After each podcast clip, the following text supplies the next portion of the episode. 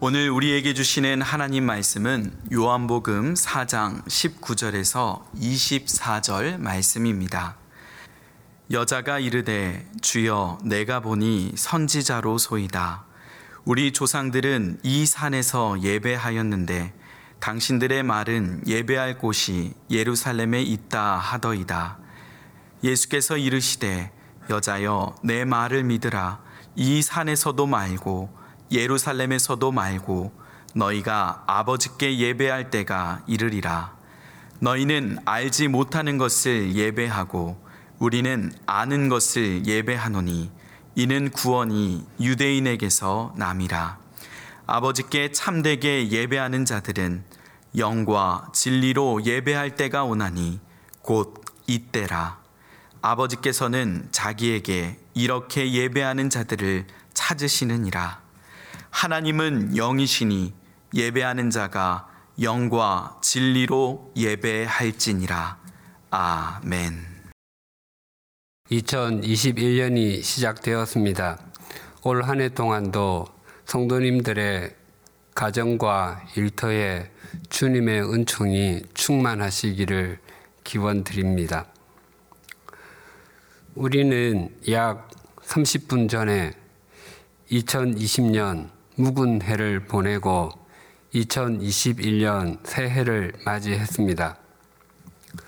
그런데 묵은 해를 보내고 새해를 맞이했다는 말의 의미는 우리는 가만히 있고 새해라는 시간이 우리에게 다가온 것입니까?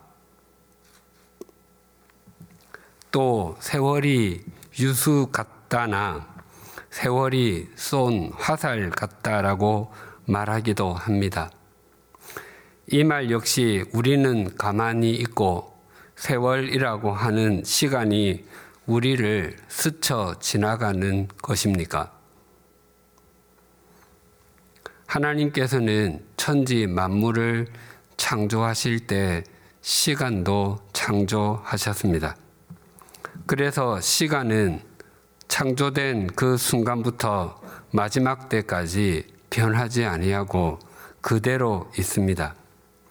그 시간 위를 사람이 걸어가는 것입니다. 그런데 그 걸어가는 속도는 모든 사람이 동일합니다.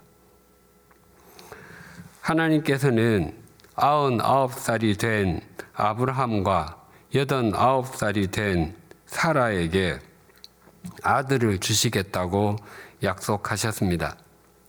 그 말을 들은 아브라함과 사라는 도저히 믿을 수가 없어서 속으로 웃었습니다. 말이 웃었다이지 어이없어 하는 것이고 말도 되지 않는 일이라고 비웃은 것입니다. 그때의 아브라함과 사라의 상태를 아브라함과 사라는 나이가 많아 늙었고라고 합니다. 나이가 많아 늙었고를 문자 그대로 번역하면 많은 날 안으로 들어갔고입니다. 아브라함과 사라는 자신들 앞에 있는 수많은 날들 속으로 들어갔기 때문에 지금의 상태가 된 것입니다. 아브라함과 사라 부부처럼 신약 성경에도 나이가 많아서 아기를 가질 수 없었던 부부가 나오는데 바로 세례자 요한의 부모인 제사장 사가랴와 엘리사벳입니다. 그들의 상태를 이렇게 말합니다. 엘리사벳이 잉태를 못함으로 그들에게 자식이 없고 두 사람의 나이가 많더라.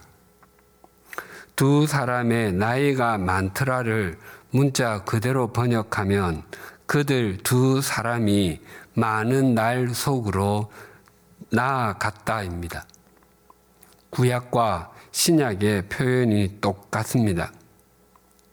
그래서 시간이 또 세월이 우리에게 나와 온 것이나 우리를 스쳐 지나가는 것이 아니라 우리가 시간 속으로 들어가는 것이고 세월 속으로 나아간 것입니다. 2020년이 우리를 흘러 지나가고 2021년이 우리에게 흘러 나아온 것이 아니라 우리가 2020년을 빠져나와서 2021년 속으로 나아가는 것입니다. 이것을 깊이 인식하는 사람에게 매일매일은 새날의 연속이 될 수 있고 매년 매년은 새해가 될 수 있습니다. 또한 세월이 강물처럼 흘러가는 것도 아니고 화살처럼 날아가는 것도 아니며 우리가 시간 속으로 들어가는 것이라는 것을 깨닫는 사람만이 시간을 건져 올릴 수 있습니다. 그래서 같은 횟수를 살았다 할지라도 모든 사람들이 그 건져 올린 것이 다를 수밖에 없습니다. 어떤 사람은 쾌락적인 것, 세속적인 가치관의 것들만 건져 올려서 아무리 그 무게를 달려고 해도 영원한 줄 저울추는 조금도 움직이지 아니하고 그저 후 하고 불면 날아갈 것들만 있습니다. 반면에 어떤 사람은 영원한 것, 진리와 생명의 가치관을 건져 올려서 그 무게를 달려고 했더니 그 무게가 너무 무거워서 세상에 있는 그 어떤 저울추로도 감당할 수 없는 사람도 있습니다. 마음에 깊이 새기십시다.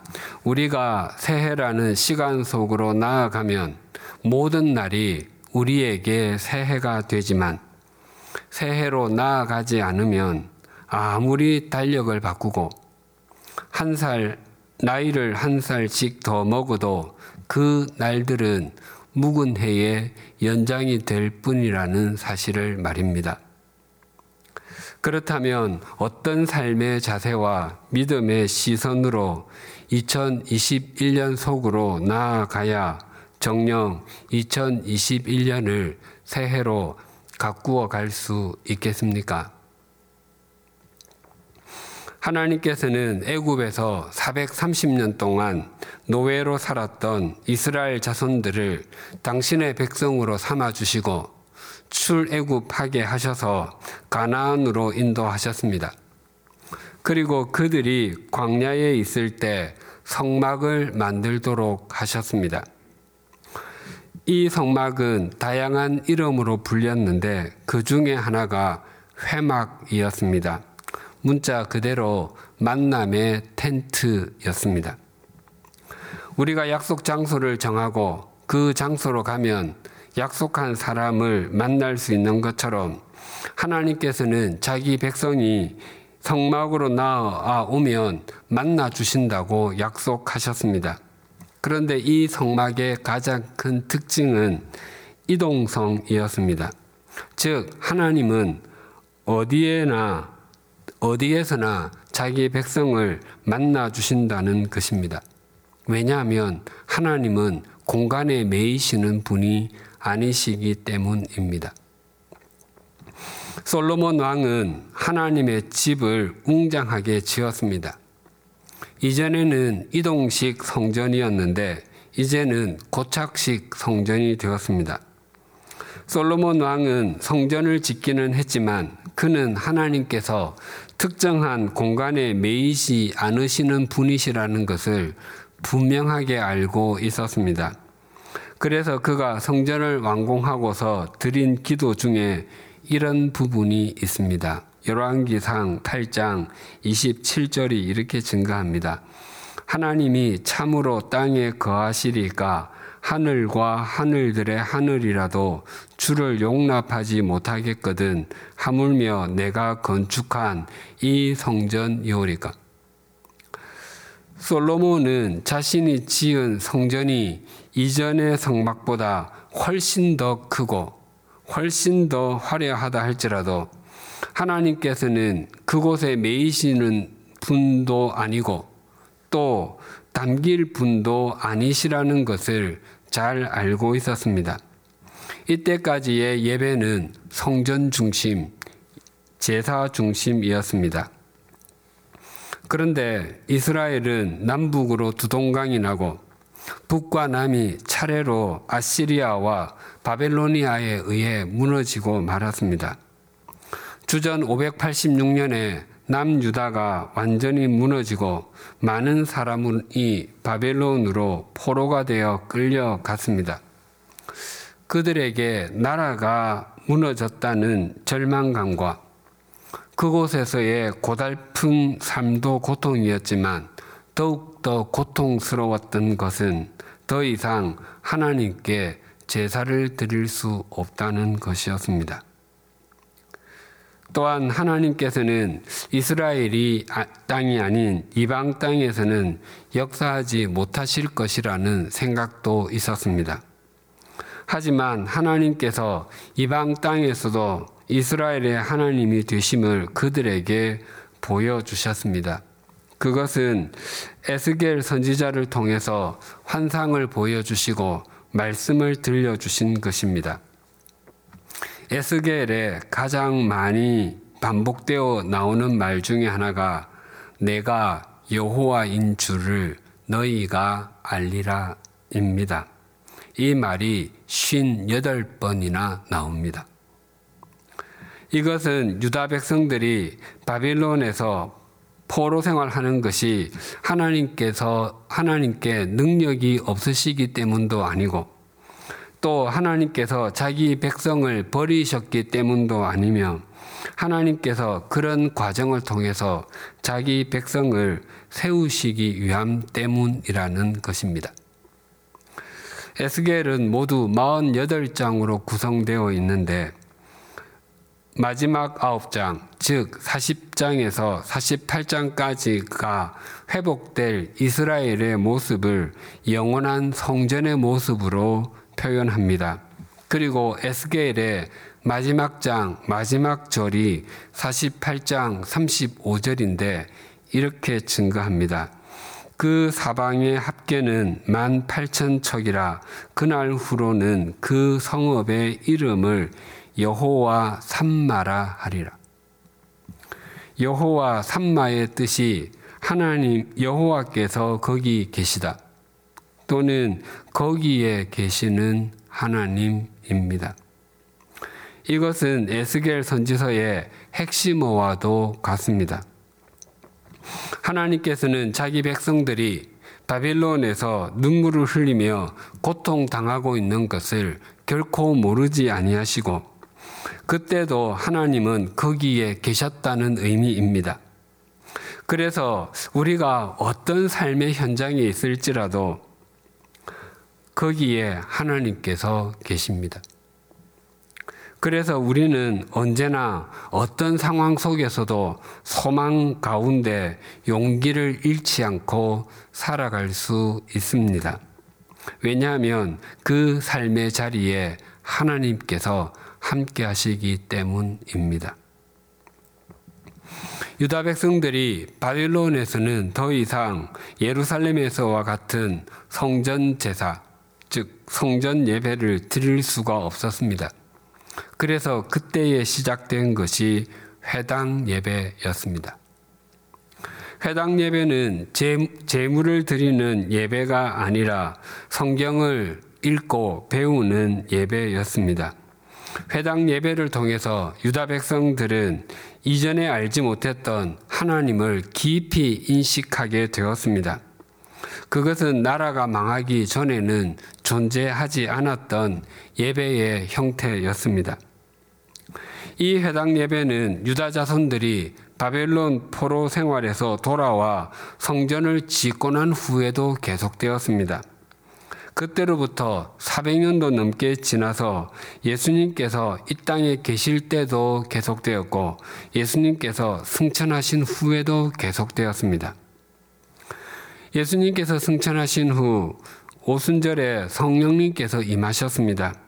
그때 성령 충만해진 사도들을 대표하여 베드로가 하나님의 말씀을 전하였을 때 그날에만 주님을 믿기로 하고 세례를 받은 사람의 숫자가 3천 명이나 되었습니다. 그들은 날마다 성전에 모이기를 힘쓰고 집에서 떡을 떼며 음식을 나누었습니다.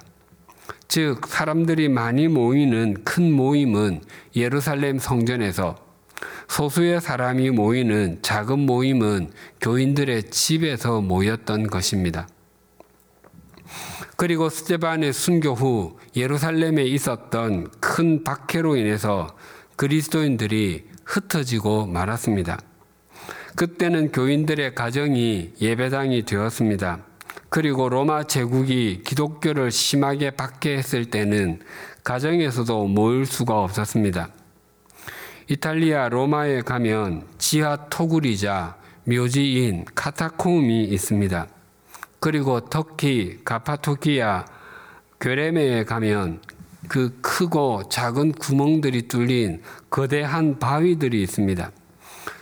지금은 그곳이 유네스코 세계 유산으로 지정된 괴레메 국립공원이지만 그곳은 초대교회 교인들이 박해를 피해 살며 예배를 드렸던 곳입니다. 이처럼 성경과 교회의 역사를 보면 하나님의 백성들, 그리스도인들이 예배를 정말로 중요하게 생각했고 그 예배를 드리기 위해서 자신의 목숨을 던지는 것도 아까워하지 않았습니다. 하지만 그 예배를 예루살렘 성전과 같은 한 공간에서만 드려야 한다고 집착하지 않았고 또 제사와 같이 한 가지 형태의 예배만 고집하지도 않았습니다. 시대에 따라서 장소에 따라서 다양한 모습의 예배가 이루어진 것을 확인하게 됩니다. 2020년은 코로나 바이러스 감염증 19를 빼고서는 설명할 수 없습니다. 이 코로나19는 2021년에도 계속될 것입니다. 그래서 코로나 시대 속에서 우리가 대면하여 예배당에서 예배를 드리든 비대면 온라인으로 가정에서 예배를 드리든 우리 교회 신앙의 목표인 예배의 생활화와 생활의 예배화를 어떻게 이루어 갈 수 있는가는 중요한 화두입니다. 예수님께서 사마리아 수가라 하는 동네에 있는 우물 곁에서 물을 기르러 나온 여인과 예배에 대하여 대화를 나누셨습니다. 이스라엘은 갈릴리 호수가 있는 그 지역이 북쪽 지방이고 예루살렘이 있는 곳이 남쪽, 즉 유다 지방이며 그 중간이 사마리아가 있는 중부 지방입니다. 예수님께서는 사마리아 수가에 있는 우물에 도착했을 때는 제6시, 즉 정오쯤이었습니다. 그때 한 사마리아 여인이 물을 기르러 나왔습니다. 예수님께서는 그녀에게 물을 좀 달라고 요청했습니다. 하지만 그녀는 물은 주지 않고 당신은 유대 사람인데 사마리아 여자인 나에게 물을 달라고 하십니까? 라고 반문하였습니다. 당시 유대인은 사마리아 사람과 말을 섞지 않는 것이 기본 중에 기본적인 태도였습니다. 그래서 남쪽에서 북쪽으로 갈 때 사마리아를 통과하는 직선길을 마다하고 베레아를 통과하는 우회하는 길을로 돌아서 가는 것이 일반적이었습니다. 그때까지만 해도 물을 좀 달라는 예수님의 요청에 사마리아 여인은 굉장히 당황스러웠을 것이고, 웬 헛소리지?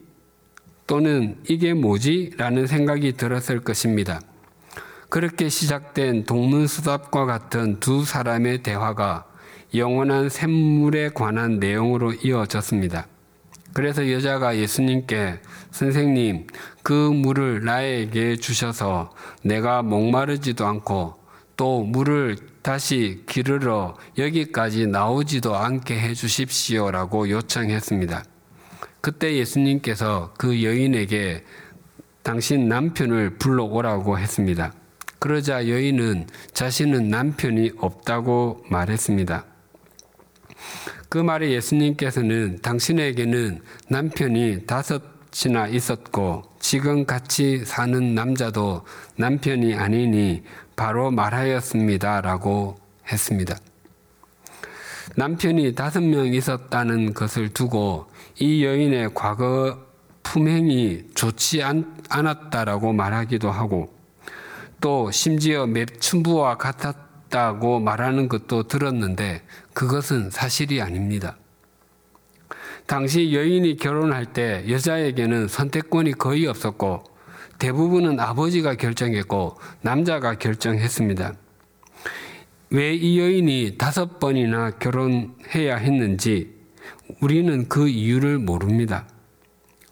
과거에 남편들이 병사나 또 사고사를 당하여 혼자가 되었는지 아니면 남편으로부터 버림을 당했는지 알 수 없습니다.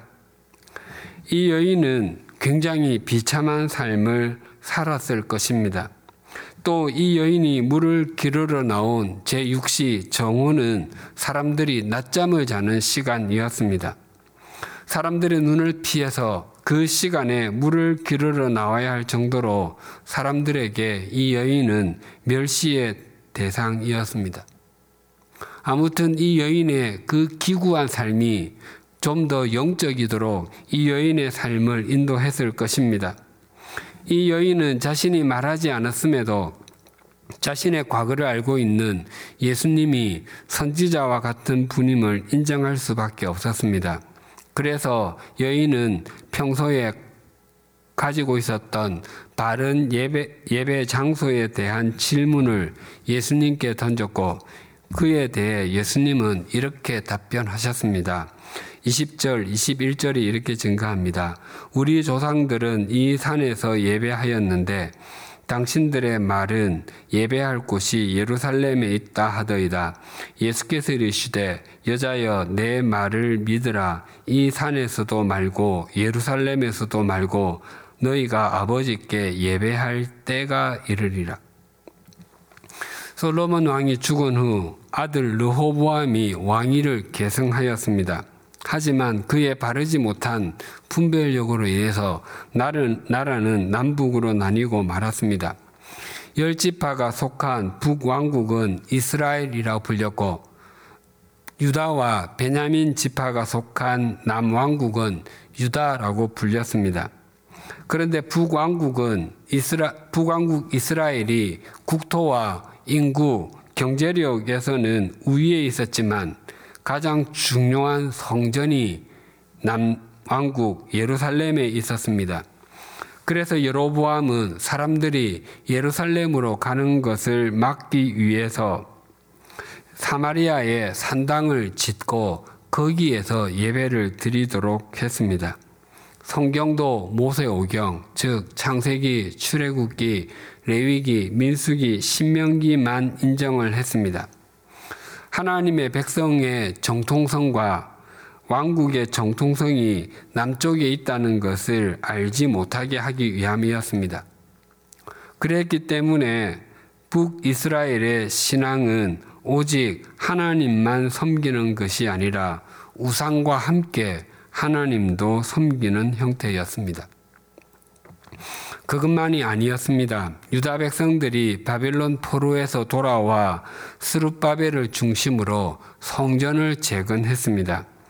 그때 사마리아 사람들이 와서 자신들도 함께 성전에 성전을 건축하고 하나님께 제사를 드리게 해 달라고 했습니다. 스룹바벨은 단호하게 거절했습니다. 그들의 신앙이 오랜 세월 혼합주의에 물들어 있었기 때문이었습니다. 그러자 사마리아 사람들은 성전 짓는 것을 방해하여 16년 동안이나 건축이 중단되었습니다. 그리고 그들은 사마리아로 돌아가 산당을 짓고 제사를 드렸습니다. 그것이 예수님 때까지 이어져 오고 있었습니다. 사마리아 여인은 예수님께 예배의 장소를 물었지만 예수님께서는 예배의 때가 더 중요하다고 말씀하셨습니다. 그리고 또 이렇게 말씀하셨습니다. 23, 24절이 이렇게 증가합니다. 아버지께 참되게 예배하는 자들은 영과 진리로 예배할 때가 오나니 곧 이때라 아버지께서는 자기에게 이렇게 예배하는 자들을 찾으시느니라 하나님은 영이시니 예배하는 자가 영과 진리로 예배할지니라 예배하는 장소보다 예배하는 때가 중요한 것은 하나님은 영이시기 때문입니다. 하나님은 영이시다라는 말의 의미는 하나님은 창조주이시다. 하나님은 현존하시는 분이시며 무소부재하시는 분이시다입니다. 하나님은 특정한 장소에 매이시는 분이 아니십니다. 하나님은 모든 환경을 초월하시는 분이십니다. 하나님은 우리가 어떤 상황에 있든 또 우리가 무엇을 하든 우리와 함께 하시는 분이십니다. 예수님께서는 그 현존하시는 하나님, 우리와 함께 하시는 하나님께서 영과 진리로 예배하는 사람을 찾으신다라고 말씀하십니다. 영으로 예배하는 삶을 사는 것은 자신의 힘이나 자신이 가진 것을 의지하는 삶을 살지 아니하고 성령님의 힘과 성령님의 인도하심에 순종하는 것이고 진리로 예배하는 삶을 사는 것은 세속적인 가치관이 아니라 하나님의 말씀에 순종하는 것입니다. 코로나19가 세상의 모든 가, 가치관과 방향을 바꾸어 놓았습니다. 세계 각국의 정치, 경제, 사회, 문화, 교육, 외교, 군사 등 바꾸어 놓지 않은 부분이 없습니다. 교회도 마찬가지입니다. 사회적 거리두기가 일상화됨에 따라 비대면, 비접촉 방식인 언택트가 세계적으로 주목을 받더니 이제는 그 언택트에 온라인을 통해 소통하는 방식을 접목하여 온택트의 시대가 되었습니다. 이 온택트는 더욱더 가속화되고 발전되어 갈 것입니다. 교회의 예배와 모임도 온택트가 주를 이루는 시대가 되었습니다. 이러한 시대에 우리가 어디에 있든 무엇을 하든 영과 진리로 하나님께 예배하는 삶을 살아가므로 예배의 생활화와 생활의 예배화를 이루어 가십시다. 하나님께서는 나라가 망하고 성전이 무너지는 절망적인 상황에서도 자기 백성을 인도하셨고 사도 바울을 태운 배가 유라굴로 광풍을 만나 들리는 것이라고는 바람 소리밖에 없을 때에도 바울에게 음성을 들려주심으로 바울을 그 배에 타고 있는 사람들을 살리는 통로로 삼으셨습니다. 하나님께서는 그 모든 상황을 모르지 않으셨습니다. 그렇기 때문에 영이신 하나님, 우리에게 늘 현존하시는 하나님은 코로나19를 결코 모르지 아니하시고 그 코로나19를 통해서 세상을 새롭게 해 가고 계십니다. 그 하나님과 동행하며 하나님의 통로로 살 아가기 위해서 올해 우리 교회 표어를 요한복음 4장 23절에 근거하여 영과 진리로로 정했습니다.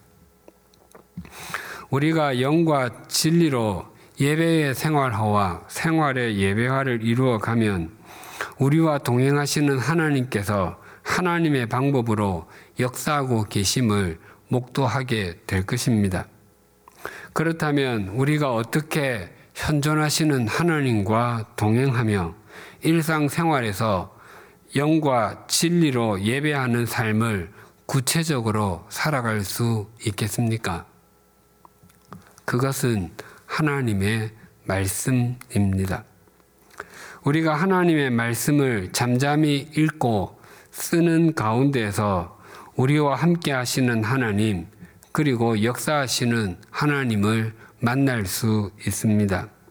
왜냐하면 하나님은 말씀이시고 그 하나님께서는 말씀으로 우리에게 말씀하시기 때문입니다.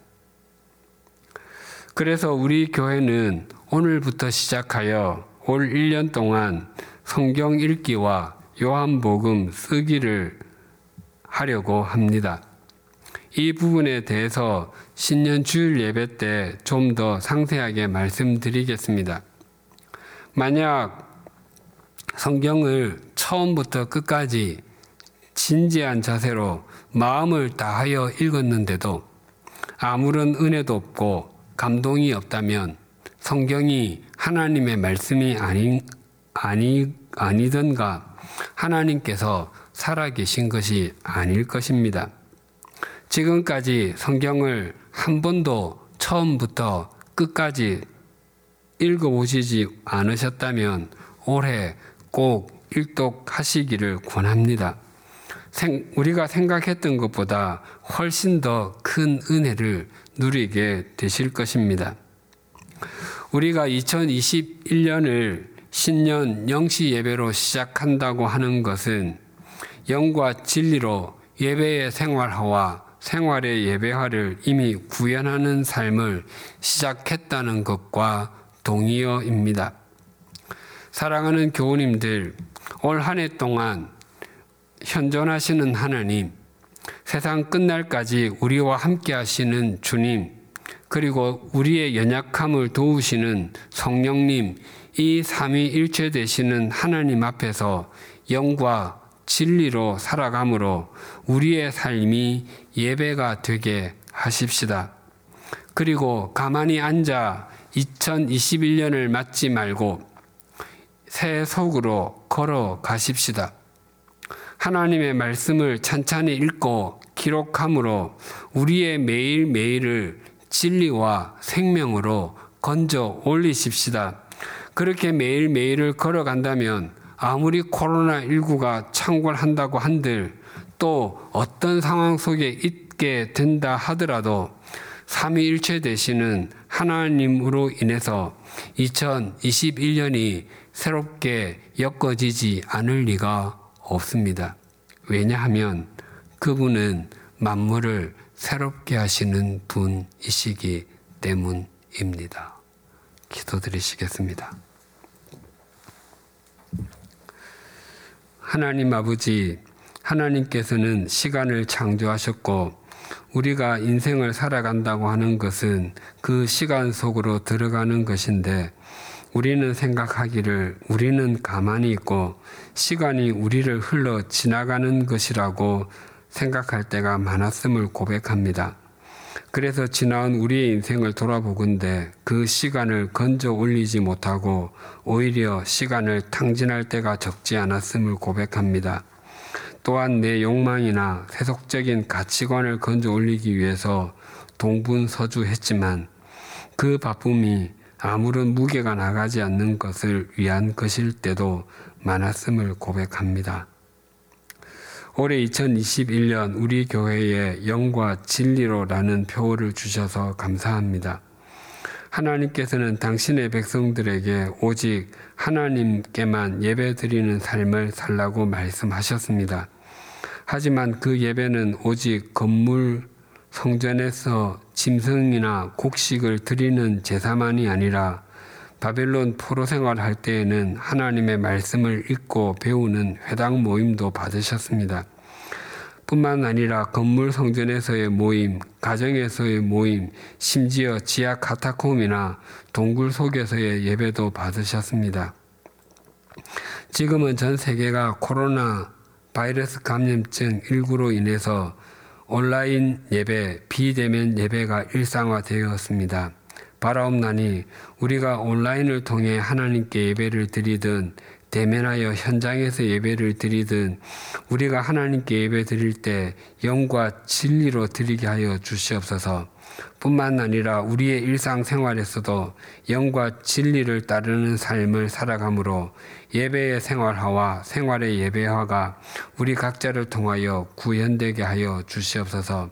또한 성경 읽기와 쓰기를 통해서 주의 말씀의 맛이 내게 어찌 그리 단지요 내 입에 꿀보다 더 다니다라는 시편 기자의 고백이 우리 각자의 고백이 되게 하여 주시옵소서. 바라옵나니 우리들은 허물투성이이고 참 보잘것없는 존재이지만 영과 진리로 하나님께 집중하는 우리를 통해서 우리의 가정과 일터, 교회, 사회가 더욱 새로워지게 하심으로 2021년이 진정한 새해로 엮어지게 하여 주시옵소서 예수님의 이름으로 기도드립니다. 아멘.